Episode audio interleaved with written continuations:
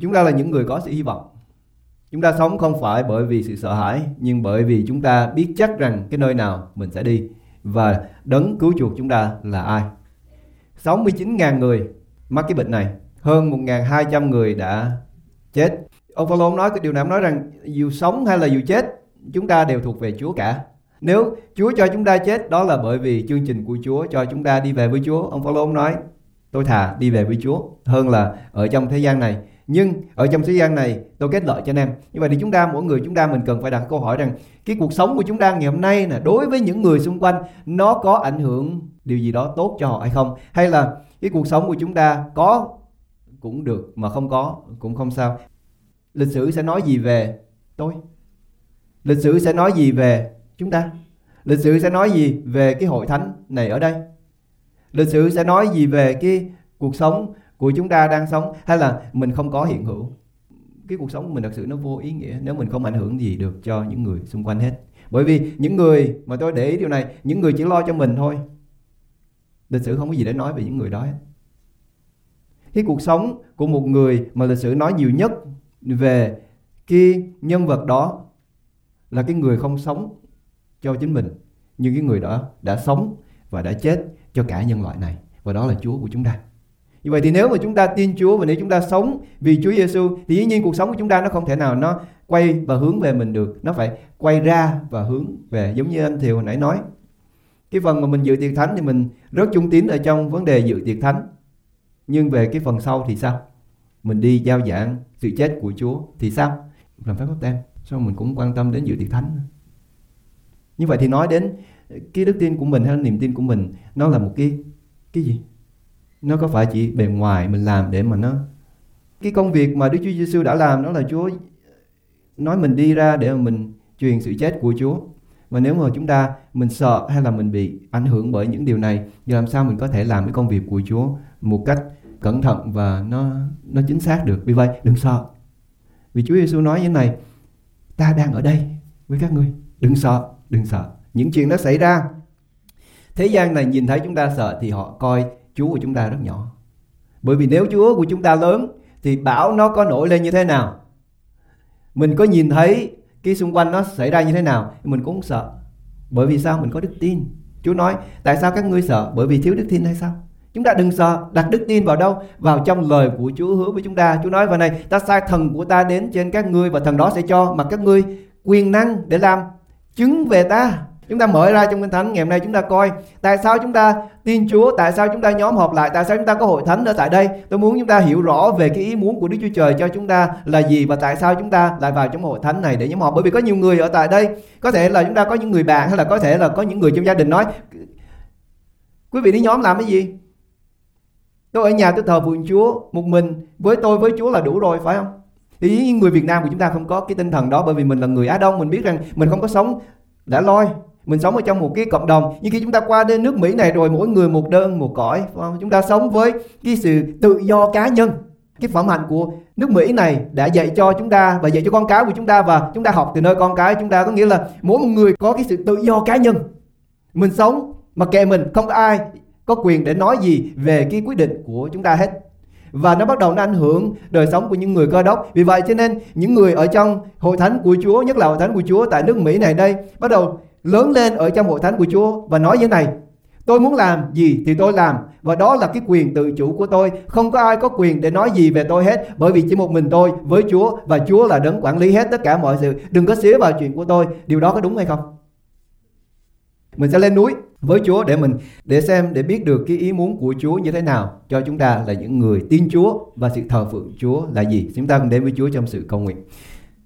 Dạy chúng con ngày hôm nay với thần linh của Chúa, đừng để chúng con sợ hãi, đừng để chúng con nhìn xung quanh và thấy rằng thế giới này nó đi hướng đông hay hướng tây và làm cho chúng con ngã lòng làm chúng con bối rối, làm chúng con sợ hãi. Nhưng lại Chúa mặc cho chúng con quyền năng của Chúa để chúng con đứng ở trên vần đá đời đời không hề rúng động bởi vì chúng con ở trong Chúa Giêsu Christ và Ngài không sợ và Ngài không bị rúng động bởi thế gian này họ có giết Chúa nhưng Chúa đã sống lại để chứng minh chúng con sự chết không có quyền ở trên những kẻ ở trong Ngài. Cho chúng con mặc lấy cái tư tưởng và tâm trí này chơi, đừng để chúng con sợ và đừng để chúng con đừng để tâm trí của chúng con bị đàn áp bởi những gì mà chúng con nhìn thấy làm chúng con lo lắng và mất đi sự hy vọng của chúng con có ở trong Chúa để chúng con có thể đứng làm cái cột trụ cho thế gian này. Họ chạy vào trong hội thánh của Chúa và thấy ở nơi đây có sự bình an, ở đây đây có sự cứu đổi ở đây đây có sự đời đời và có hướng đi cho linh hồn và cho cuộc sống của mỗi người đang tìm kiếm lý do mà họ hiện hữu ở trên mặt đất này cho hội thánh của Chúa dấy lên ở trong cái thời kỳ này chứ đừng để chúng con chê rằng chúng con đã già rồi đừng để chúng con nói rằng chúng con yếu quá đừng để chúng con nói rằng chúng con không có ý nghĩa gì cho cuộc đời này nhưng Chúa ngài định đoạt cái ý nghĩa cuộc sống của chúng con cho từng người tại nơi đây và chúng con biết chắc rằng thần linh của Chúa không yếu thần linh của Chúa có khả năng để khiến chúng con làm vượt quá mọi sự chúng con suy nghĩ hoặc mơ tưởng và chúng con cầu nguyện những điều này trong danh Chúa Jesus Christ Amen. Đã mở ra Matthew đoạn 28 câu số 16 Câu số 16, 11 môn đồ, 11 môn đồ chứ không phải là 12 môn đồ, chúng ta nhớ nha, 11 môn đồ đi qua xứ Galilee lên hòn núi mà Đức Chúa Giêsu đã chỉ cho. Có ba điều tôi muốn chúng ta coi ở trong câu kinh thánh này. Điều thứ nhất là 11 môn đồ. Tại sao 11 môn đồ mà không phải 12? Có phải Đức Chúa Giêsu đã chọn 12 môn đồ không? Mà tại sao đây chỉ còn 11? Dĩ nhiên chúng ta biết rằng ông Judas Iscariot đã phản bội Chúa ông đã chết rồi cho nên bây giờ chỉ còn có 11 không thôi. Nhưng tại sao ở đây lại nói 11 người. Tại sao ở đây lại không nói đến môn đồ của Chúa Giêsu mà tại sao đây lại nói đến cái con số 11 người?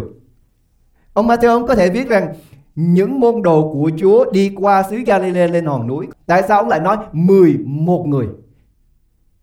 Bởi vì có sự kêu gọi của Chúa, nhưng không phải tất cả mọi người Chúa kêu gọi sẽ tồn tại.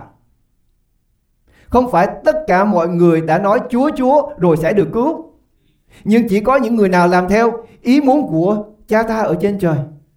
Tin lành là sự bày tỏ rõ ràng của lời của Chúa. Đây nói 11 người để nhắc nhở chúng ta. Dạy cho chúng ta điều này. Mình đừng có nghĩ rằng mình gọi Chúa Chúa là mình sẽ có mặt ở đó ở trong sự thờ phượng của Đức Chúa Giêsu Christ không có. 11 người ở đây để nhắc chúng ta như thế này. Mình cần Chúa mỗi một ngày, mỗi một giây phút trong cuộc sống của chúng ta chứ không phải một lần đủ cả. Không phải chúng ta lên đây làm phép báp tem xong rồi chúng ta muốn đi đâu thì đi làm gì thì làm mà kệ. Không có. Chúng ta có trách nhiệm tin Chúa mỗi một ngày chứ không phải là tin Chúa một lần đủ cả. Chúng ta phải làm theo ý muốn của Cha của chúng ta ở trên trời chứ không phải làm theo ý muốn của tôi ngày hôm nay ở trong cái sở thích và trong cái cảm xúc của tôi. Mình cần phải tin Chúa, mình cần phải vâng lời của Chúa, mình cần phải đi theo Chúa và cái sự vâng lời nói đến cái điều thứ hai tôi muốn nói đây, đó là môn đồ đi qua xứ Galilee, họ đang ở đâu mà họ đi qua xứ Galilee? Họ đang ở Jerusalem. Có phải nó tốt hơn là Chúa gặp môn đồ của Chúa ở tại Jerusalem hơn là đi qua xứ Galilee không? Ở Jerusalem có gì? Có đền thờ của Chúa ở đó, có nhà hội của Chúa ở đó, có những người tin kính ở tại đó. Cái nơi đó là nơi mà người ta thờ phượng Đức Chúa Trời. Tại sao Chúa lại gọi họ đi ra khỏi Jerusalem mà đi qua bên cái xứ Galilee có nghĩa là cái xứ gọi là cái xứ của người ngoài. Bởi vì đây là một thời đại mới.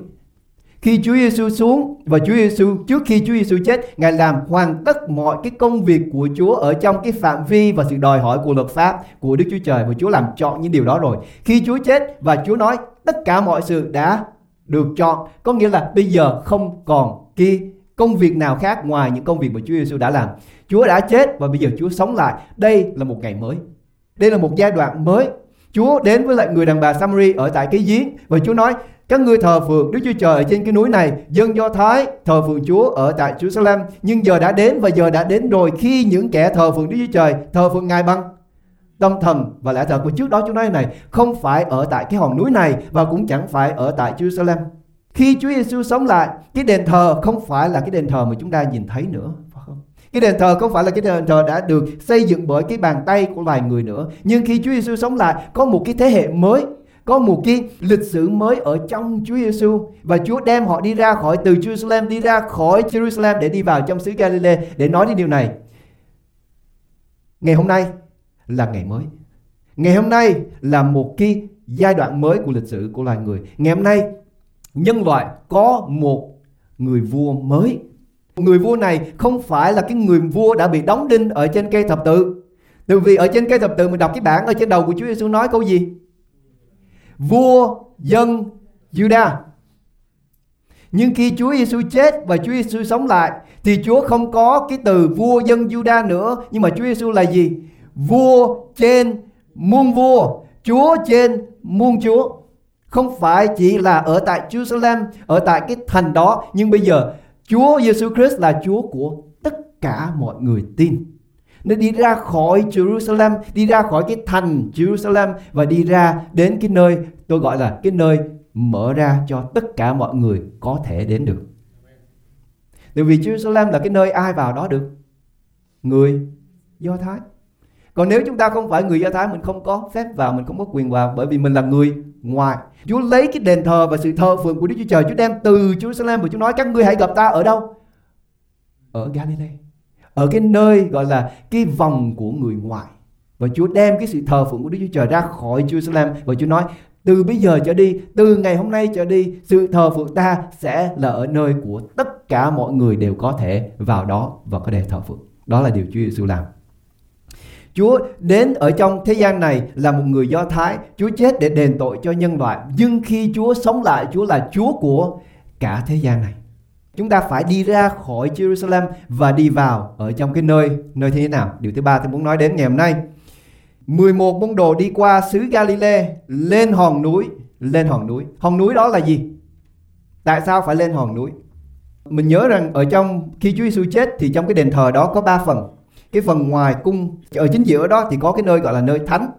Ở trong cái nơi thánh có một cái màn che ra và cái phần sau của cái màn đó gọi là nơi chí thánh. Khi Chúa Giêsu chết, cái màn bị xé ra.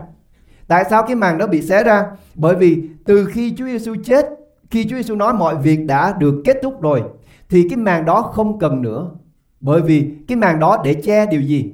Thì tôi giải thích cái này. Khi dân do thái mỗi một năm một lần họ đi dân cái ngày lễ tha tội đó, thì cái người thầy tế lễ cả đem của lễ của dân sự hy sinh, rồi đi vào trong nơi thánh với cái huyết con chiên đó, lấy cái huyết đó đi vào và xin Chúa tha tội cho dân sự của ngài.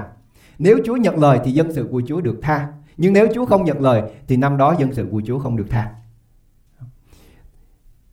Có một cách mà người ta biết rằng Chúa có trả lời hay không? Nếu Chúa trả lời thì sao? Thì tế lễ đi ra khỏi cái nơi chí thánh đó và người ta nhìn thấy tại tế lễ thì họ vui mừng, họ ngợi khen Chúa bởi vì tội lỗi của họ được tha, có nghĩa là họ được xưng công bình. Nhưng làm cách nào để họ biết tội của họ không được tha? Thầy tế lễ chết. Mà tại sao thầy tế lễ lại có thể chết được? Có phải thầy tế lễ chết bởi vì tội lỗi của dân sự không? Tại sao người thầy tế lễ có thể chết? Bởi vì ông phạm tội và bởi vì ông làm không đúng cái thủ tục để mà tội của ông được tha thì có lễ có thể phạm tội nhưng mà ông cần phải có cái lễ vật hiến sinh cho Chúa để tha tội cho ông. Nhưng nếu ông không làm, hoặc là nếu ông làm sai, thì khi ông vào đó, Đức Chúa Trời sẽ giết ông. Bởi vì không có cái vật nào dơ dái đứng trước mặt Đức Chúa Trời được hết. Kẻ có tội không thể đến với ta được. Không thể đến có nghĩa là không phải là không vào được nhưng mà vào đó sẽ chết. Nếu thầy tế lễ mà chúng ta nhờ cậy mình không biết ông vào đó ông có sống hay chết không, bởi vì mình không biết ông có làm đúng thủ tục với đức chúa trời không, thì làm sao mình biết được tội của mình sẽ được tha? Mỗi một năm mình cứ thập thà thập thà vâng dân sự của chúa không biết. Đứng nghe coi chuông nó còn kêu không? Thì ông đeo mấy cái chuông ở trên kia, hiên áo đó ông đi thì nó kêu chân chân chân chân họ nghe cái tiếng đó, họ biết là ông còn sống. Nhưng mà nếu họ lâu quá không nghe gì trơn. Họ biết rồi. Tại vì không ai vào trong đó được hết. Và người thầy tế lễ đó không vào được, bởi vì trước kia nơi chí thánh đó có cái màn cái cụ lễ mà sông hương lên mà Chúa nhận lời á, thì ông mới được vào trong cái màn đó. Còn nếu không ông không có được vào trong màn đó. Nhưng nếu ông vào qua cái màn đó mà cái tội lỗi của ông còn đó thì ông sẽ chết. Khi Chúa Giêsu chết cái màn đó bị xé ra nói đến điều gì? Không cần cái màn đó nữa. Không cần thầy tế lễ nữa. Không cần cái nơi chí thánh đó nữa. Không cần tất cả mọi cái thủ tục mà xưa kia dân Do Thái cần nữa. Bởi vì bây giờ Chúa Giêsu đã làm chọn hết tất cả mọi sự đòi hỏi của Đức Chúa Trời cho ai? Cho dân Do Thái, đúng, nhưng cho cả nhân loại. Đây là công việc mà Chúa Giêsu đã làm cho chúng ta. Mình không sợ bởi vì mình không sợ rằng Đức Chúa Giêsu sẽ đến trước mặt Đức Chúa Trời có tội bởi vì Chúa không có tội. Mình không sợ là Chúa không làm đủ thủ tục để mà vào trước mặt Đức Chúa Trời bởi vì sao? Ngài dân chính mạng của Chúa là của lễ dân tội cho chúng ta. Và Chúa là đấng vô tội. Con chiên đó là con chiên vô tội. Đức Chúa Trời nhận lời Chúa Giêsu đời đời. Không cần nàng nữa Không cần nơi chí thánh nữa Không cần nơi thánh nữa. Và ngay cả cái đền thờ đó cũng bị hủy diệt. Năm 70 cái đền thờ đó bị hủy diệt. Không cần cái đền thờ đó nữa. Và Chúa Giêsu nói Các ngươi có thể hủy diệt cái đền thờ này Nhưng ba ngày sau Sẽ được dừng lại. Cho nên cái đền thờ này không bị hủy diệt được, không thể hủy diệt được. Và ngày hôm nay cái đền thờ này là ai? Đó là Chúa Giêsu của chúng ta. Cái nơi thờ phượng của chúng ta ngày hôm nay không phải ở Jerusalem nữa. Đi ra ngoài Jerusalem, đi vào trong xứ Galilee. Ám chỉ đến cả thế giới này có thể đến được. Không có ai bị ngăn cấm vào trong xứ Galilee hết. Nhưng người ta có thể bị ngăn cấm vào Jerusalem. Cái đền thờ đó không phải là cái đền thờ ở trong Jerusalem nữa nhưng mà cái đền thờ đó là ở trong lòng của chúng ta. Chúa Giêsu Christ sống lại để cho cái đền thờ đó được thiết lập ở trong lòng của người cơ đốc nhân. Như vậy chúng ta nói, như vậy thì mục sư nãy nói sai rồi. Tôi có thể thờ phượng Chúa một mình bởi vì đền thờ của Chúa trong lòng của tôi. Dĩ nhiên tôi nói câu đó thì câu trả lời phải là không. Còn nếu không, quý vị đứng đây, quý vị giảng cho tôi, ngồi dưới đó tôi nghe. Tôi đứng đây làm gì? Nếu mà tôi nói sai. Nhưng tôi có thể nói sai. Vì vậy cho nên chúng ta, mình cần phải xem xét gì? Lời của Chúa. Để xem được coi tôi có nói đúng hay không. Ngay cả Phaolô nói, những người ở Bere họ nghe lời của ông giảng xong họ về làm gì? Họ đọc kinh thánh, họ coi có ông giảng có đúng không? Quý vị về nhà coi, mở kinh thánh ra coi tôi có giảng không. Đừng có nói, đừng có nghe, lấy nghe làm đủ nhưng chúng ta cần phải xem xét lại để coi cái điều gì tôi nói có đúng hay sai. Chúa Giêsu nói điều này, Chúa nói rằng, nói với môn đồ lên hòn núi mà Đức Chúa Giêsu đã đã chỉ cho. Có nghĩa rằng cái nơi mà chúng ta nhóm họp phải là nơi mà Chúa chỉ thị, chứ không phải là cái chỗ mà tôi nói, ô, tôi muốn thờ phượng Chúa ở nơi này. Ngày hôm nay tôi không biết chúng ta nghĩ như thế nào. Ngày hôm nay mình ở đây, mình nhóm ở đây, xong ngày mai mình đi qua chỗ khác mình nhóm ai hướng dẫn cuộc sống của chúng ta? Ai chỉ thị cái nơi mà chúng ta phải thờ phượng Chúa? Có phải là Đức Chúa Giêsu hay là mình làm theo cái ý muốn của mình? Nếu chúng ta làm theo cái ý muốn của mình mình đi đến cái nơi không có Chúa ở đó mặc dù mình đứng ở trong cái trại quân của những người đang thờ phượng Đức Chúa Trời họ có thể đứng ở trong cái nơi mà Chúa có đó. Nếu chúng ta không có bước đi ở trong cái ý muốn của Chúa thì mình ở ngoài cái ý muốn của Chúa mặc dù mình đang đứng ở trong nhà thờ. Chúa Giêsu không phải là thần để chúng ta kêu cầu rồi Chúa hiện ra, không có. Chúa nói với môn đồ của Chúa gặp ta ở cái núi đó. Lên hòn núi mà Đức Chúa Giêsu đã chỉ cho có nghĩa là chúng ta cần phải gặp Ngài ở đâu? Ở tại cái nơi mà Chúa đã chỉ thị. Nếu chúng ta coi ở trong câu số 10 cũng ở trong đoạn 28, Đức Chúa Giêsu bèn phán rằng đừng sợ chi cả, hãy đi bảo cho anh em ta đi qua xứ Galilee ở đó sẽ thấy ta. Có nghĩa là Chúa đã đến đó trước rồi. Và Chúa nói với chúng ta như thế này, chúng ta phải đi đến đó thì chúng ta mới gặp được Chúa. Ở trong hai đoạn trước đây, Chúa nói với môn đồ trước khi Chúa Giêsu bị đóng đinh, Chúa nói rằng ta sẽ đi trước các ngươi đến Galilee. Chúa đi trước chúng ta. Mình đừng có nghĩ rằng khi chúng ta đến đây và chúng ta vào trong sự thờ phượng, rồi khi chúng ta nhắm mắt chúng ta cầu nguyện xong rồi Chúa hiện ra, không có. Vì vậy cho nên có nhiều người vẫn còn đi trễ phải không? Bởi vì nghĩ rằng Chúa chỉ hiện ra khi tất cả mọi người có mặt ở đây. Nhưng lời Kinh Thánh nói điều gì? Các ngươi đến đó ta đã có ở đó rồi. Bởi vì sao? Chúa Giêsu là đấng Chúa là đấng chăn chiên chứ không phải là Chúa là đấng lùa chiên. Sự khác biệt giữa một người chăn chiên với một người lùa chiên là gì? Cái người chăn chiên đi trước, chiên nghe tiếng người và theo người. Đó là người chăn chiên. Chúa Giêsu không có đi sau và lùa chúng ta nhưng Chúa Giêsu đi trước để dẫn đường chúng ta và Chúa nói chúng ta nghe tiếng của Chúa và chúng ta đi theo Chúa chứ Chúa không có lùi chúng ta. Vì vậy Chúa mới nói với môn đồ đi đến cái núi đó ở tại Galilee. Ở đó các ngươi sẽ thấy ta. Có nghĩa là Chúa đã có mặt ở đó rồi. Mỗi lúc chúng ta suy nghĩ đến cái sự thờ phượng của chúng ta, mình suy nghĩ đến điều này. Chúa đã có ở đây trước rồi. Chúa chờ chúng ta. Mình có để cho Chúa chờ đợi hay là mình chuẩn bị sẵn sàng để mình đến gặp với Chúa. Mình suy nghĩ đến 11 người môn đồ này khi họ nghe cái câu này thì họ làm gì họ vội vàng đi đến Chúa chờ chút xíu để làm xong mấy con cá này mới kéo nó lên dưới nước nó lên nó còn để tí nữa về nhà nó nó chết rồi nó tanh ra. Nên chú chờ con chút xíu con, con làm xong mấy cá này con đi. Mình nghĩ món đồ của chú nghĩ sao khi chú nói với họ rằng gặp ta ở cái núi đó. Họ đang làm giờ dục hết họ bỏ đi. Chúng ta cũng vậy phải không? Mình đang làm gì mà kệ? Cái khi cái đồng hồ đó nó báo thức mà mình tôn trọng cái người mà mình có hẹn dừng lại đó mình bỏ hết mình đi trước cái nào Chúa có quan trọng đối với chúng ta không? Những người môn đồ này họ tới đó họ đã gặp Chúa tại đó. Không phải là họ tới đó họ cầu nguyện xong rồi Chúa mới xuất hiện khi môn đồ thấy ngài có nghĩa là gì? Họ, khi họ tới đó, họ thấy ngài. Chúa có mặt ở đó trước rồi. Chúa là đấng chăn chiên hiền lành. Chúa đi trước chúng ta. Mình không thể nào thờ phượng Chúa một đơn một cõi được. Bởi vì sao? Bởi vì Chúa là đấng chăn chiên. Ngài có bầy chiên, chứ không phải là ngài có con chiên. Đúng không? Cái cái từ đó nó khác biệt. Ở trong kinh thánh, chỉ có một khi mình nhìn thấy Chúa chăm sóc cho một con chiên là lúc nào? Nó đi lạc nó đi lạc, Chúa bỏ 99 con ở đó và Chúa đi tìm một cái con đi lạc đó dù vậy, Chúa vẫn thương chúng ta và Chúa vẫn tìm chúng ta. Chúng ta đi lạc, Chúa sẽ đi tìm chúng ta, nhưng Chúa là đấng chăn chiên bởi vì Ngài có bầy chiên. Và khi Chúa có bầy chiên thì Ngài sẽ kêu gọi cái tiếng của Ngài đi ra và chúng ta nghe tiếng của Chúa và chúng ta theo Ngài. Sự nhóm họp của chúng ta là như vậy đó. Là bầy chiên của Chúa đến và chúng ta cùng nghe tiếng của Chúa với nhau. Đó là sự thờ phượng. Chứ không phải là chúng ta một mình chúng ta nghe tiếng của Chúa. Nhưng tất cả chúng ta đều nghe tiếng của Chúa. Chúa dùng ai? Để Chúa báo tin cho môn đồ của Chúa đi gặp Chúa. Thiên sứ. Ngài không ở đây đâu, đây là tiếng thiên sứ nói. Ngài sống lại rồi như lời Ngài đã phán. Hãy đến xem chỗ Ngài nằm và hãy đi mau nói cho môn đồ. Ngài hay rằng Ngài đã từ kẻ chết sống lại. Những người bằng bằng bà đó được thiên sứ báo tin rằng đi nói với môn đồ của Chúa. Chúa có nói trực tiếp với môn đồ của Chúa không? Không. Tại sao Chúa không nói trực tiếp môn đồ của Chúa? Nhưng có nhiều người ngày hôm nay chúng ta nghĩ rằng nếu Chúa muốn nói gì Chúa nói trực tiếp với tôi. Chúa có nói trực tiếp không?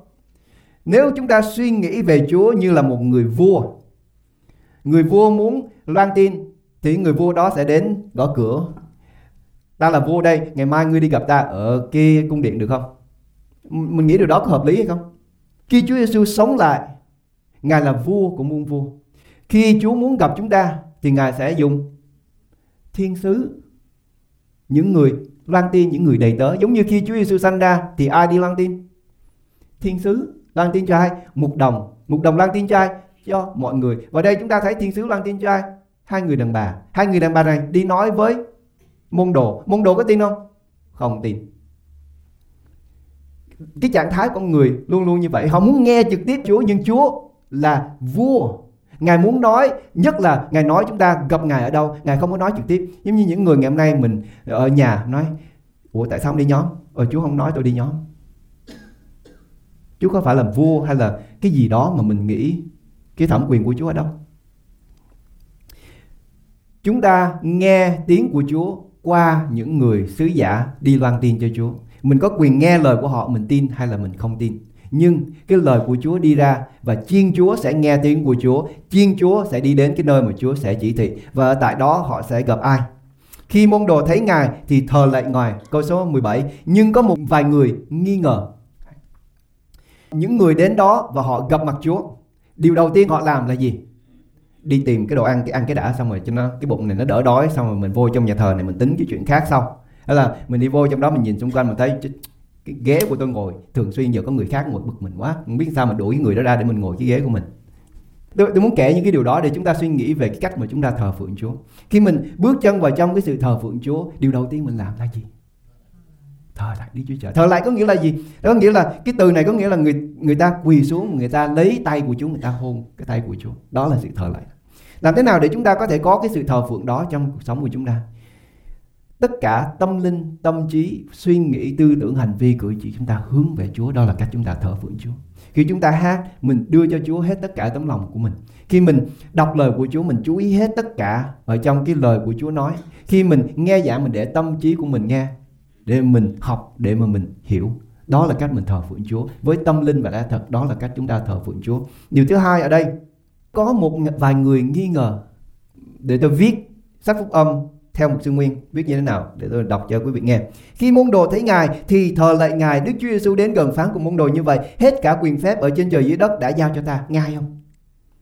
Ngay hơn phải không? Bỏ cái phần người ta nói có một số người nghi ngờ bỏ cái phần đó đi. Tại sao ông Matthew lại viết cái điều đó ở đó? Tại sao ông Matthew lại viết, nhưng có một ngàn người, Tại sao lại để cái cúc xương đó ở tại đó để người ta dễ vấp và để hóc cái câu nói đó? Tại sao vậy? Tại vì đây là sự thật. Đây là cái tình trạng thật của hội thánh của Chúa Từ lúc ban đầu cho đến ngày hôm nay. Tất cả mọi người ở đây, Nếu chúng ta không có lúc nghi ngờ, Ông Gia Cơ nói chúng ta là kẻ nói dối. Không có người nào tin một một trăm phần trăm và không có lúc nghi ngờ hết. Cũng không có người nào mà không có lúc chúng ta đang nghi. Tất cả mọi người sẽ nghi ngờ hay là sẽ ngủ nhiều lúc. Nhưng Chúa nói như thế nào? Đó là hội thánh của ta đó là nơi ta có mặt tại đó và đó là nơi ta vẫn có quyền tại đó. Hội thánh của Chúa là nơi để chúng ta gây dựng đức tin. Nếu tất cả mọi người tới đây đã đầy đủ đức tin rồi, thì chúng ta không cần phải nhóm họp lại. Nhưng có người mạnh và có người yếu đức tin, thì những người mạnh đức tin ngày hôm nay sẽ giúp cho những người yếu đức tin ngày hôm nay để ngày mai họ mạnh đức tin, thì họ sẽ giúp đỡ chúng ta, ngày mai chúng ta yếu đức tin Không có ai đây trọn vẹn hết. Nếu chúng ta trọn vẹn, thì mình đã là làm thánh rồi. Hay là mình đã là công giáo rồi, đúng không? Tại vì không có ai chọn vẹn hết. Chúng ta đều cần cái sự nâng đỡ, giúp đỡ lẫn nhau. Và vì vậy chúng ta nhóm họp lại ở trong hội thánh của Chúa. Và Chúa muốn chúng ta, bởi vì Chúa muốn gây dựng gì? Hội thánh của Ngài. Chúa muốn gây dựng hội thánh của Chúa. Ông Phaolô nói như này. Một thân thể không phải chỉ có một chi thể. Nhưng một thân thể bao gồm có nhiều chi thể. Và mỗi một chi thể làm gì? Nâng đỡ cho nhau, giúp đỡ cho nhau. Đó là hội thánh của Chúa. Mỗi người, mỗi một chi thể ở trong hội thánh của Chúa có cái giá trị riêng biệt và đặc biệt ở trong hội thánh. Nhưng nếu chúng ta không có ở trong hội thánh của Chúa thì cũng giống như chúng ta chặt cánh tay bên này và chúng ta để ở ở nhà, vâng. Cái cánh tay đó chết nhưng mà thân thể này nó đau. Thân thể nó không chết nhưng cái tay đó nó sẽ chết. Nếu chúng ta cắt cái tay đi thì cái bàn tay đó nó sẽ chết nhưng mà cái thân thể nó vẫn còn sống. Vì vậy chúng ta không thể nào lìa khỏi hội thánh được, Nhưng hội thánh có thể đau khi có người ra khỏi hội thánh là người không nhóm họp lại. Thân thể của Chúa quan trọng bởi vì hội thánh được gọi là thân thể của Đấng Christ. Chúng ta là thân thể của Đấng Christ Và Chúa muốn chúng ta kết hiệp lại để làm ánh sáng cho thế gian này. Chúa có cái mệnh lệnh hay Chúa có mạng lệnh để giao cho hội thánh của Chúa để làm? Và đó, cái mệnh lệnh của Chúa là như thế này. Đức Chúa Giêsu đến gần phán cùng môn đồ như vậy, Hết cả quyền phép ở trên trời và dưới đất đã giao cho ta. Vậy hãy đi dạy dỗ muôn dân. Đây là trách nhiệm của chúng ta. Đây là điều mà chúng ta đang học ở tại nơi đây. Mình học những điều mà Chúa đã dạy chúng ta ngày hôm nay. Khi chúng ta học những điều này rồi thì cái trách nhiệm của chúng ta đối với Chúa Giêsu đó là chúng ta dạy cho những người khác về những điều mà chúng ta đã học. Và khi chúng ta dạy người ta, đây là điều mà chúng ta cần phải dạy. Vậy hãy đi dạy dỗ muôn dân, hãy nhân danh Đức Chúa, Cha, Đức Con, Đức Thánh Linh và làm phép báp tem cho họ. Đây là trách nhiệm mà chúng ta cần phải làm, đây là công việc mà chúng ta làm chúng ta luôn luôn phải làm cái công việc là làm phép báp tem cho, nhưng cái phần này là cái phần mà tôi thấy rằng chúng ta cần phải làm nhiều hơn. Và dạy họ giữ hết cả mọi điều ta đã truyền cho các ngươi. Sao dạy được? Nếu không có mặt đây dạy gì? Ai nghe? Cái phần đầu thì làm được phép tem thì nó to lớn lắm, nước nào nào chảy. Có người phải thức khuya ở đây làm bộ đổ nước ra rồi. Có bao nhiêu người mang đồ ăn tới rồi ban hát thờ phượng rồi. Mọi người vui lắm không? Bác tem thì vui lắm. Nhưng mà rồi nghe sự dạy dỗ để mà lớn lên trưởng thành trong Chúa thì, không, tôi có cuộc sống riêng của tôi. Lúc nào tôi đi thì tôi đi, còn nếu không thì Chúa ở với tôi. Có phải sự dạy dỗ của Chúa không? Và dạy họ giữ hết cả mọi điều mà ta đã truyền cho các ngươi. Có nghĩa là gì? Có những điều mà mình hiểu và có những điều mình không hiểu. Nhưng những điều gì tôi không hiểu, tôi vẫn phải đưa ra để chúng ta cùng học, để chúng ta biết ý muốn của Chúa. Tôi có biết cái ý nghĩa thật sự của bắp tem là gì không? Tôi cũng đâu biết đâu. Chúa Giêsu nói, ngày hôm nay các ngươi chưa hiểu, nhưng các ngươi sẽ hiểu. Chú tôi có biết rằng cái ý nghĩa của cái bánh và cái chén mà chúng ta nhận ở trong cái lễ tiệc thánh, cái ý nghĩa thật của nó là gì không?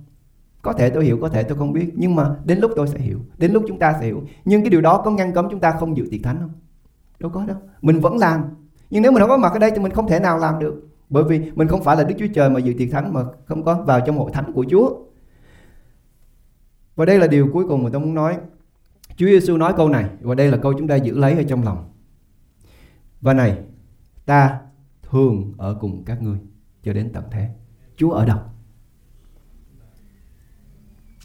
Chúa ở cái nơi mà Chúa nói chúng ta tới đó gặp Ngài, Đó là nơi mà Chúa ở.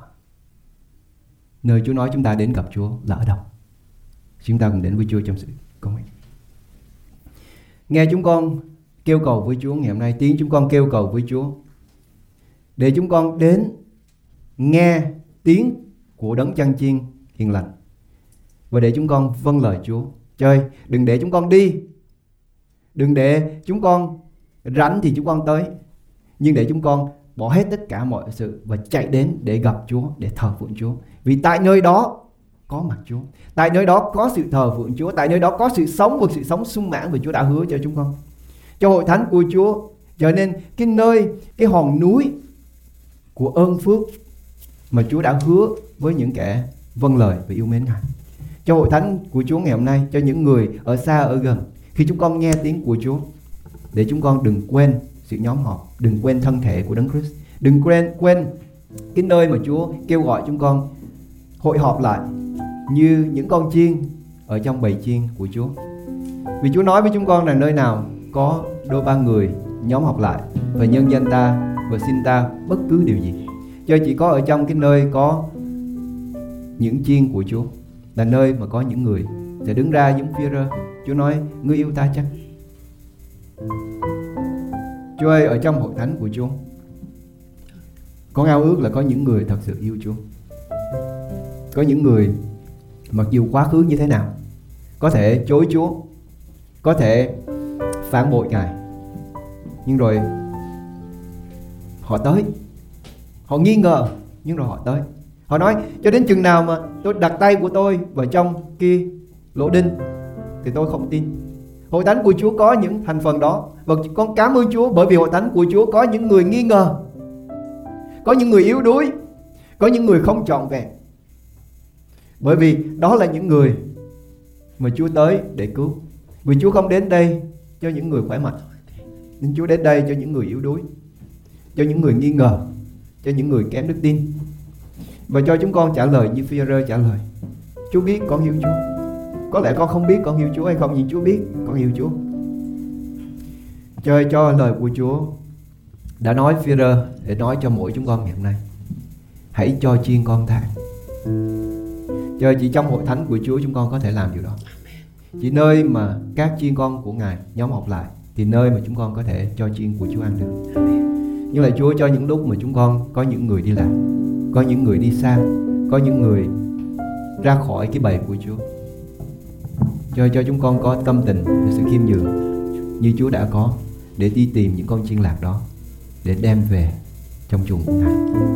Ngày hôm nay con dân hội thánh của Chúa chơi có nhiều điều làm chúng con lo lắng, có những điều làm cho chúng con sợ hãi, nhưng con biết chắc rằng ở trong Chúa chúng con có đức tin vững vàng, không nghi ngờ, không sợ rằng Chúa của chúng con là đấng yêu chúng con và sẽ cứu chúng con bất kể hoàn cảnh nào hoặc môi trường nào. Chúa sẽ cứu vì danh Ngài là đấng cứu chuộc. Chúng con cầu nguyện những điều này trong danh Chúa Giêsu Christ. Amen.